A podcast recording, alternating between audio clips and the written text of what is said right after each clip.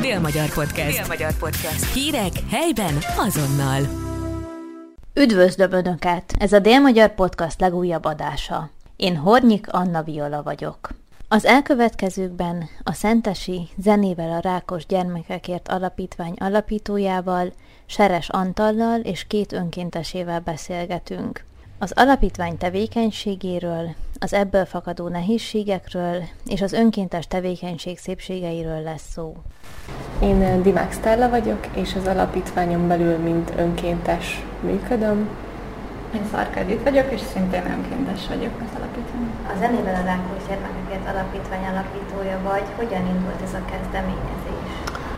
Hát ez 12 évvel ezelőtt kezdődött ez a kezdeményezés. Igazából magánemberként kezdtem el foglalkozni a rákos beteg gyermekekkel a Szegedi Onkológián, illetve párhuzamosan egy évig a Madarász utcai klinikán. Nagyjából olyan 2011. június közepe körül kezdhettem el foglalkozni a gyerekekkel, és annyira jól sikerült az első foglalkozás mind a két klinikán, hogy például a Szegedi Onkológián már az első foglalkozás után beívattatott Bartyi Katalin professzornő, és mondta nekem, hogy annyira jól sikerültek ezek az órák, hogy azért ezzel vigyázni is kell, mert olyan gyerekek kezdtek el tanulni, akik alatt rezeg a léc, illetve egy ideig ez működik, hogy magánemberként bejárok, de ha ez ilyen sikeres lesz a zenei foglalkozások, akkor, akkor viszont szervezeti formába kell önteni.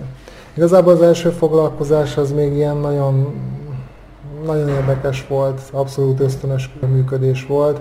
Balti Katalin professzornőt megkerestem, és akkor elmondtam neki, hogy nem fivérek tagjaként jöttem ide, hanem, hanem magánemberként van egy gitárom, szeretnék a gyerekeknek zenélni, és majd kiforja magát, hogy mi lesz ebből. Ha már a gyerekeknek mosolyt csalunk az arcára a zene erejével, akkor már azt gondolom tettünk valamit és már az első foglalkozáson a zenélés után egyből a kezükbe adtam a saját hangszeremet. Ezt a zenészek azért értik, hogy nem mindenki adja oda a saját hangszerét bárkinek is. És hát nagyon sok gyermeken keresztül futott akkor azon a foglalkozáson a hangszer, és automatikusan elkezdtem őket akkordokra tanítani. Jó sokáig is voltam bent a Szegedi Onkológián az egy, egy olyan jó négy és fél öt órára. Tehát a Madarász utcai klinikán szintén az első foglalkozás, ez egy komolyabb szituáció volt, ott már azonnal az intenzív osztályon kezdtem, 16 éves sportoló fiúval. Nem volt kérdés, mind a két klinikán jelezték felém, hogy ez muszáj szervezeti formába önteni, mert egyrészt könnyebb segíteni, meg hivatalosabb is a segítés a, a klinikákon. Úgyhogy 2011. novemberében megalakult a Zenével Rákos Gyermekekért Alapítvány, önkéntesekkel is dolgozol, ugye most is jelen van két önkéntesed. Ti hogyan csatlakoztatok ehhez a szervezethez? Akkor kezdem én a nyilatkozatot.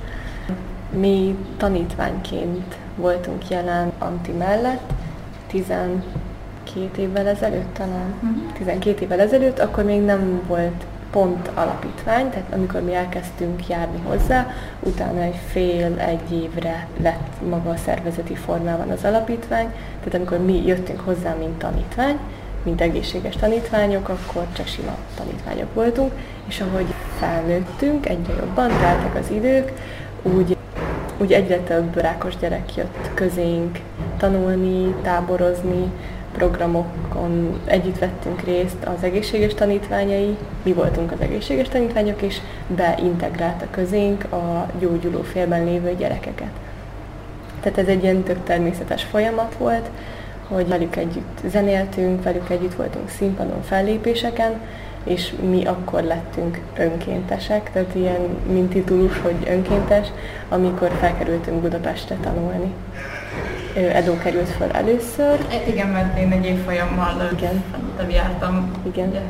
És akkor emiatt én egy évvel hamarabb tudtam elkezdeni már a, ugye pont akkor, amikor a Heimpál gyermekklinikán először kezdett ugye az alapítvány, ez 2017-ben volt, és én akkor kezdtem el az egyetemet, és azért én már akkor is tudtam önkéntes munkát vállalni, de igazából ez semmi, semmi jelentősége úgymond nincsen, csak csak a különbség miatt. Mit jelent ez, hogy önkénteskedni kezdtetek? Akkor házakba kezdetek ti is bejárni, ugyanúgy, mint ugye a tanítótok? Hát ugye, amíg mi gyakorlatilag gimnazisták, vagy hát még általános iskolások és után gimnazisták voltunk, akkor ugye még így diákoként próbáltunk így zenei szerepet vállalni így az alapítványban, tehát hogyha volt valami olyan rendezvény, ahol az alapítvány megjelent, akkor mi először gyerekkórusként, és akkor utána pedig már egy tanítványokból létesült zenekarként jelentünk ugye meg, és hogyha meg alapítványi táborok voltak, akkor, akkor ugye már Szella említette, és akkor egyébként meg ugye a klinikán is volt, hogy megjelentünk ilyen karácsonyi alkalmakkor, húsvétkor mentünk, és akkor egy kicsit mi is így bevonottunk, úgyhogy már kezdtünk ilyen szinten is belelátni, de azért intenzíven azóta a kórházi környezetben azóta teljesítünk inkább feladatokat szolgáltat, amióta ugye egyetemisták vagyunk, mert így már közel vagyunk ugye a klinikákhoz. Ez biztos nagyon nehéz lehet, mind lelkileg, mind pedig érzelmileg. Hogyan tudjátok ezt így feldolgozni? Hát az első hat év az nekem nagy tanulópénz volt, hiszen egyedül csináltam. 14 szoba a Szegedi onkológián, szobáról szobára mentem, volt olyan, hogy heti kétszer, akár háromszor is nem kímélve önmagam foglalkoztam a, a rákos beteg gyermekekkel. Hát ott azért voltak súlyos szituációk, nem csak a magas pontok, amikor egy gyermeknek tényleg mosolycsaltunk a zene erejével az arcára, hanem még mondjuk voltak olyan mélypontok, hogy utolsó óráiban lévő gyermekek kérték azt, hogy a, abban az időszakban, amit vettünk, 6-8-9 hónap, nem is tudom, akkor kérték, hogy zenéjek nekik, Szóval, hogy azért az egy nagyon nehéz szitu volt, illetve velem heti szinten foglalkozott egy klinikai pszichológus. Ő azért mondta, illetve Daltyi Katalin professzornő is mondta, amikor behivattatott, hogy azért nagyon intenzíven dolgozom, és hogy, hogy azért úgy tud valaki segíteni, most már értem, tehát úgy tud valaki segíteni, hogyha, hogyha önmagával jobban van, erős, akkor tudunk igazán segíteni. Ha elkezdjük feláldozni magunkat, és mindenáron segíteni akarunk, akkor egy olyan szituációba fogunk belekeveredni, amiben én is hat év után. Már szerencsém volt, hiszen pont egy olyan turnust zártam le, akik már utána kikerültek a, a kórházból, és nem kezdtem bele új gyermekekbe. Már ott a végén azért voltak olyan próbálkozások, hogy érezhető volt, hogyha bemegyek, akkor ez nem, feltét, nem feltétlenül jól működök, Értsük úgy, hogy rosszul voltam mondjuk a foglalkozások alkalmával, de hát ez érthető, tehát azért igen a kérdés is, hogy az, hogy hogy hogy bírja az ember ezt, ezt az iszonyat mennyiségű tragédiát feldolgozni. Ehhez kell egyrészt egy klinikai szakpszichológus, kell egy én idő, amikor foglalkozol nagyon-nagyon sokat magaddal. Tényleg hátad mögött kell hagyni azokat a zenei foglalkozásokat. Persze lehet róla beszélni, meg elmélkedni, és a pozitív részét, akár a negatív részét átbeszélgetni, de, de vannak azok a napok, amikor ezt tényleg mögöttünk kell hagyni, és nem kell semmivel foglalkozni, csak a mi saját magánéletünkkel, és azt építeni. És hát most már ebből tanulva, hogy nekem azért konkrétan két és fél év, három év kiesett, illetve amikor a pszichológus, pszichiáter foglalkozott velem, akkor jött egy ilyen információ felém, hogy több mint valószínű, hogy ezt a munkafolyamatot én most már önkéntesek nélkül nem tudom folytatni. Értsük úgy, hogy én egyáltalán nem fogok tudni bemenni, hanem kívülről én ezt az egészet le fogom vezényelni. Ez nagyon-nagyon nehéz időszak volt. Nem csak az volt nehéz időszak, hogy magamat újraépíteni három év alatt, hanem amikor ezt bejelentették. El lehet képzelni, hogy hat évig csinálsz valamit, és akkor egyszer csak azt mondják, hogy ez többé nem fog működni. És egyébként azért vagyok hálás a lányoknak, mert voltak természetesen önkéntes próbálkozások. Nem túl nagy sikerrel történtek, de ez nem az ő hibájuk, hanem én voltam már akkor nagyon-nagyon gyenge. Tehát nem lehet úgy önkéntes képzést csinálni, hogy te nem vagy jól. És a lányok pont egy olyan, olyan helyzetbe jöttek, vagy hát ők látták ezeket a próbálkozásokat, látták, hogy ez nem annyira működik, és hát mélyen titkon az tanárnak az az álma, illetve ők azért automatikusan arra voltak felkészítve, hogy az rendben van, hogy egészséges tanítványok vagyunk, és rákos beteg gyermekekkel, vagy gyógyulófilmben lévő gyermekekkel fellépünk egy színpadra, és éneklünk értük. Tehát maga a munkafolyamat az az, amikor szembeülünk velük, és igenis foglalkozunk velük, és zenét tanítanak ők is az én módszereim által, amit én kidolgoztam hosszú évek alatt illetve amit ők kaptak heti szinten, mint egészséges tanítványok. Igazából ezt kellett oda bevinni. És ők pont egy olyan szituációba jöttek, amikor már nagyon-nagyon el voltam keseredve, kezdtem egyre jobban lenni, voltak újabb próbálkozások, És amikor meg kellett nekik mutatni azt, hogy hogyan is kell ezt az egészet csinálni, akkor velem felettették ezeket a nehézségeket, és felülírtuk az orvosi utasítást, hogy én nem metek be a klinikára, és hogy nem foglalkozhatok többet a gyermekekkel. Természetesen magamnak fel kellett állítani a korlátaimat, és azt mondani, hogy vannak olyan helyzetek, amiben én nem fogok többet belemenni. Most, ennyi év után, azért ez már egy jó pár éve volt, és még egyszer mondom nekik, a Stellának és az Editnek köszönhetően, azt érzem, hogy akár most egy haldokló gyerekhez is be tudnék menni, mert annyira erős vagyok. Nem kell, tehát ez nem a mi feladatunk, de hogyha van egy ilyen kérés a, a gyermektől felénk, akkor mi ezt mérlegeljük, és el fogjuk dönteni, hogy igen, ez működik-e vagy sem.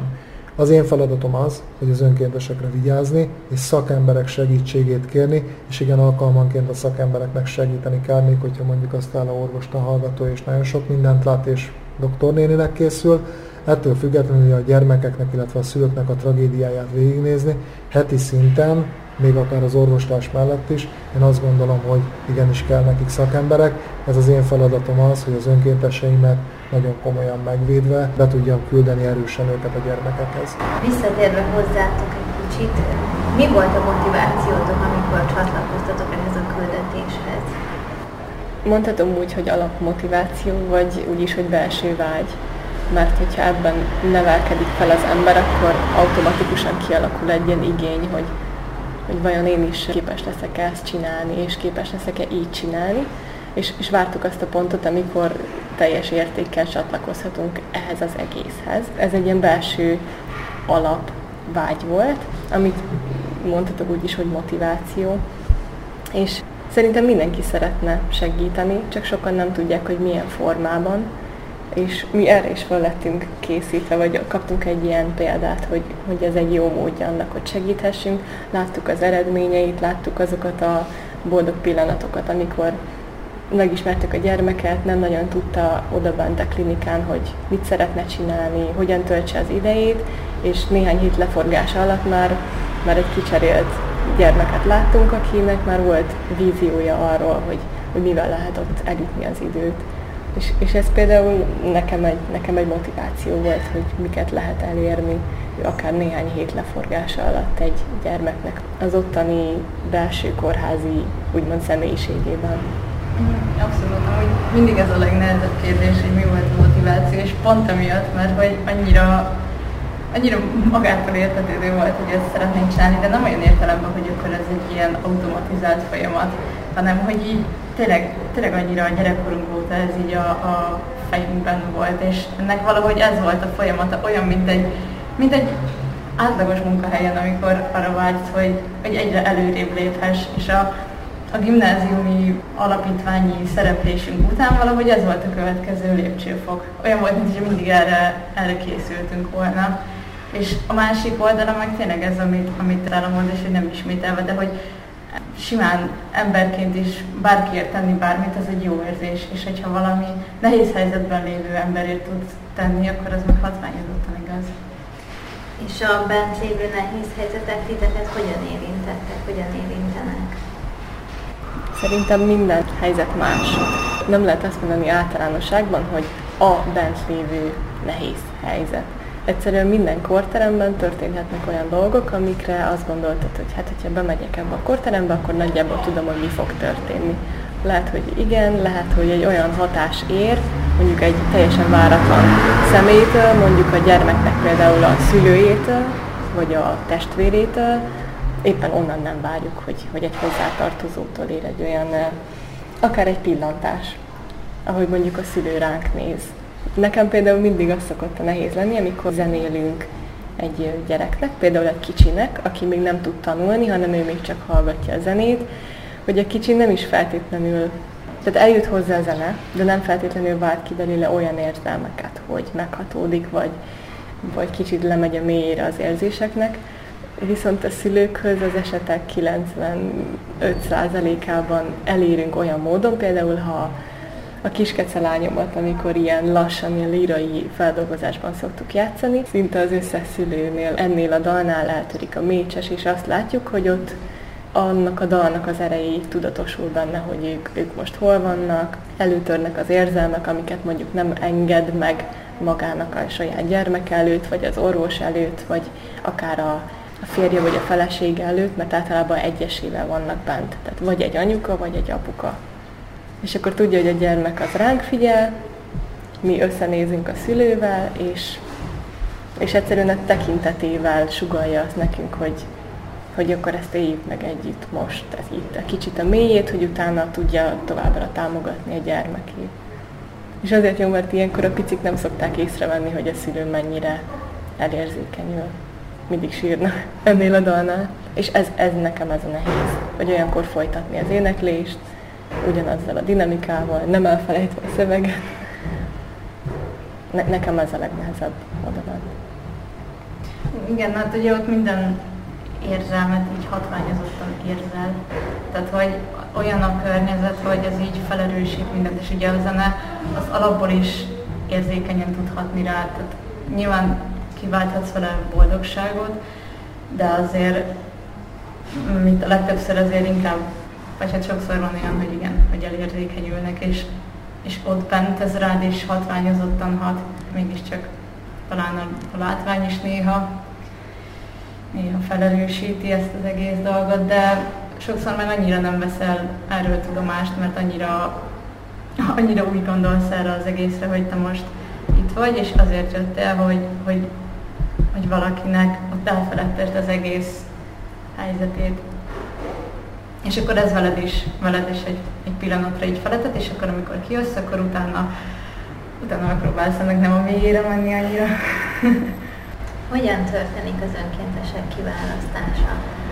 Hát itt ebben a helyzetben az talán és az elitnél könnyű volt, hiszen ők maguk várták azt a pillanatot, hogy végre felkerüljenek a fővárosba, és akkor végre elkezdenek foglalkozni a gyermekekkel, úgyhogy ez nekem egy nagy meglepetés volt, és egy óriási öröm. A többi önkénteseknél viszont én azt gondolom, hogy erre azért sokkal nagyobb hangsúlyt kell fektetni.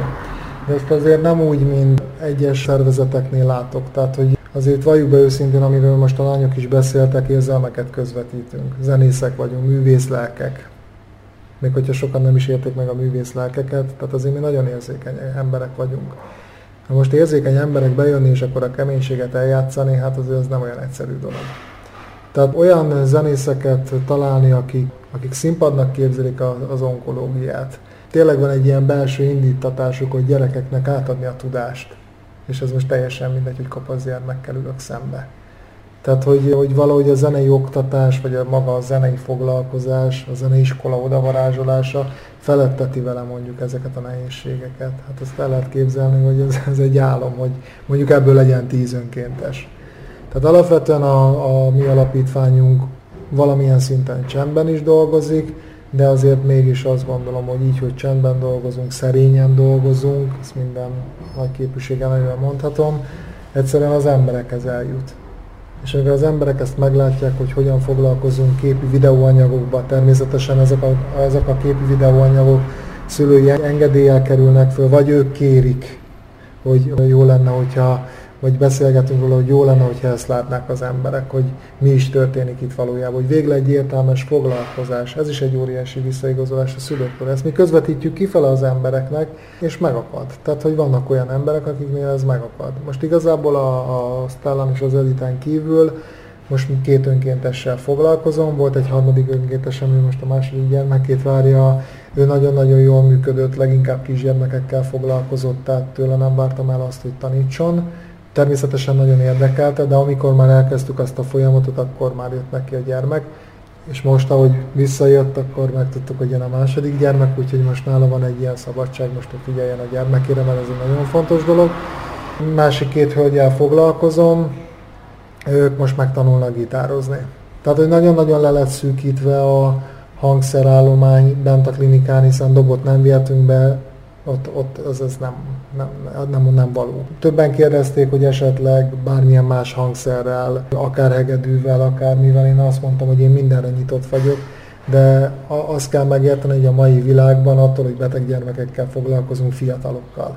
A mai fiatalokat mi érdekli? Hát leginkább a könnyű zene. Miért? Mert kicsi időbefektetéssel, meg tényleg nem kell annyit gyakorolni, óriási eredményeket tudunk elérni. Most, hogyha tényleg a zeneiskolai rendszer tartanánk, akkor lehet, hogy nekünk nem lenne ekkora sikerünk. Ezzel azért mi teljesen tisztában vagyunk, tehát mindehárman jártunk zeneiskolába, én is azért jazzgitárt is tanultam, komoly zenét is tanultam, már csak a tanáraimon keresztül látom a felépítését, vagy a tanmenetet, ha így nevezhetjük, de, de itt nem erről van szó. Tehát itt az a lényeg, hogy a gyermek megérezze a hangszer erejét, megtanítsuk nekik a tíz alapakordot, a általunk kiválasztott tíz alapakordot, vagy általam kiválasztott tíz alapakordot, és onnan pedig elindulhat egy nagyon komoly ö, zenei foglalkozás, beírjuk a ö, zenei keresőbe a dalt, és ritmikai képlet, hallásfejlesztés, akkordváltások, ritmusgyakorlatok, annak a dalnak a ritmustartását négy percig. Szóval, hogy, hogy igazából erről szól, és akkor a sikerélmények vannak. Éppen a napokban történt egy ilyen, hogy az egyik 15 éves nagylányunk már, már úgy értem bent, a Lili, hát ő visszaeső, úgyhogy ő nagyon komoly kezeléseket kap újra, és a Jó Nekem című dalt megtanulta az Ocsómácsótól. És azt láttuk, hogy az apuka felvette, éppen egy fellépésünk volt Keszthelyen, és az apuka felvette, hogy a Lili odaült szembe a többi gyermekkel, a sorstársaival szembe, és a Jó Nekem című dalt elénekelte, és elgitározta.